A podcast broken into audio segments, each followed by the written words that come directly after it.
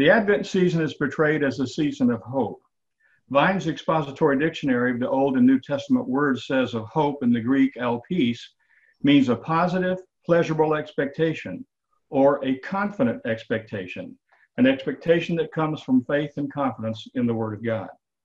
Years ago, I read these words Hope in Scripture is the positive expectation that God is always going to act in accordance with His will, which is for our good and His glory. Hope is such a critical component of the Christian life. It's an outlook toward the future that says, This is not all there is, there is more. There is real, abundant, and eternal life to come. God's people look beyond present circumstances to the intervention of God who will make all things right. Paul wrote, I consider that our present sufferings are not worth comparing with the glory that will be revealed in us. The creation waits in eager expectation for the sons of God to be revealed. For the creation was subjected to frustration not by its own choice, but by the will of the one who subjected it, in hope that the creation itself will be liberated from its bondage to decay and brought into the glorious freedom of the children of God. We know that the whole creation has been groaning as in the pains of childbirth right up to this present time. Not only so, but we ourselves, who have the first fruits of the Spirit, groan inwardly as we wait eagerly for the, our adoption as sons, the redemption of our bodies. For in this hope we were saved. But hope that is seen is no hope at all. Who hopes for what he already has? But if we hope for what we do not yet have, we wait for it patiently. The absence of hope is hopelessness. Hopelessness is the absence of any good, profitable, positive, or good outcome. COVID 19 has seemed to usher in a sort of hopelessness at this time. There's confusion between science and politics. Experts cannot agree on how we'd respond. Should we lock down or should we live our lives as best we can while protecting the most vulnerable? I suppose that time will tell which actually was the right response. There are those who seem to think that Thanksgiving and Christmas are just going to make matters worse. Yet it seems if ever there was a time we needed Christmas, we need it now. And if ever there was a time when we needed hope, it is now. Our political climate is so divided that even the hope of a vaccine is in dispute. When hopelessness is the thinking of the day, it's hard to recognize anything any kind of hopeful possibility. Most of my childhood years were spent growing up on the farm with my grandparents. I used to hear them and others of their generation use two phrases when speaking of things to come. If they thought something good was going to come about and someone asked them what they thought, I'd hear them say, most likely. Now, that was not 100% positive, but at least it allowed for the possibility of something good to happen. If they didn't expect positive expectations. If they thought the turnout was going to be negative or there was very little hope, I would hear them say, not likely. Both of these terms seem to allow for some middle ground when it comes to expectations. But the scripture does not leave us in middle ground territory. God's word offers us positive assurance. So here we are in the Advent season, a time of great hope. Why? Because 2,000 years ago, Jesus Christ the Messiah coming to us as the suffering servant, came to earth and took on flesh to walk among us as our Savior and Lord. It was a long awaited fulfillment of a promise from God. And the ancients were commended for their patient expectation and hope, believing that it would happen even though it did not happen in their lifetime. We have the same hope about Christ's second coming when he comes to us as King of Kings and Lord of Lords to complete our redemption and take us home to be with him in eternal life for which we place our hope. Peter writes, Place be, peace, excuse me, praise be to the God and Father of our Lord Jesus Christ.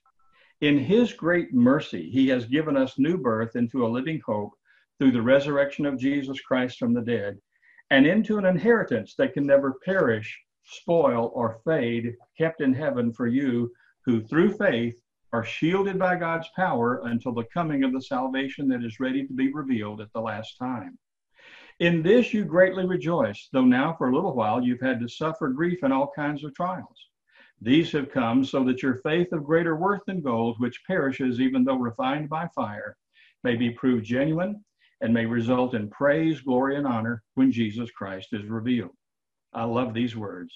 Though you have not seen him, you love him. And even though you do not see him now, you believe in him and are filled with inexpressible and glorious joy, for you are receiving the goal of your faith, the salvation of your souls. Coming to us as suffering servant and Savior, Jesus says of himself, Come to me, all you who are weary and burdened, and I will give you rest. Take my yoke upon you and learn from me, for I am gentle and humble in heart, and you will find rest for your souls. For my yoke is easy and my burden is light. The writer to the Hebrews tells us, Therefore, since we have a great high priest who's gone through the heavens, Jesus, the Son of God, let us hold firmly to the faith we profess. For we do not have a high priest who is unable to sympathize with our weaknesses, but we have one who has been tempted in every way just as we are, yet was without sin. Let us then approach the throne of grace with confidence, so that we may receive mercy and find grace to help us in our time of need. Did you catch that? Let us approach the grace, the throne of grace with confidence so that we may receive mercy and find help in our time of need. Some even say we should just cancel Christmas. Are we going to cancel Christmas? Not likely. Should we live in this pandemic with a sense of fear and hopelessness that would rob us of the hope of the Advent season? Not likely. Or rather, I should say, definitely not. It's most likely that we who belong to Christ will raise up a voice of hope in our testimonies, our lifestyles, and our expectations. Let us take all of this to the Lord and lay it at the foot of the throne, where we will discover anew that God will answer the prayer of the Apostle Paul, who wrote to the Roman Christians these encouraging words of positive expectations. May the God of hope fill you with all joy and peace as you trust in him, so that you may overflow with hope by the power of the Holy Spirit. Let us sing joy to the world. The Lord has come, and he's coming again. Let us proclaim the most powerful vaccine in all the world has come to us. It is a cure for the sins of all mankind. There is power in the blood of Jesus. Let us sing of the peace, peace, glorious peace that comes down from the Father above. And let us overflow with the hope that we have since we're living in the power of the Holy Spirit. It is not likely that the hopelessness of many will be dispelled unless the people of God share the hope that is ours in Christ. It is most likely going to happen if we, the church, hold fast to the Advent hope that is ours in Christ and share that hope with the world. The Christmas message has not changed. It's all about love, joy, peace, and hope. So let us proclaim with a loud voice, Merry Christmas! I remind you of the positive expectation that Paul shared with the Christians in Rome this from the message by Peterson. May the God of hope fill you up with joy, fill you up with peace, so that your believing lives, filled with the life giving energy of the Holy Spirit, will brim over with hope. It's most likely to happen if we believe it and share it with our world. Let us at NBC not be most likely. Let us be definite.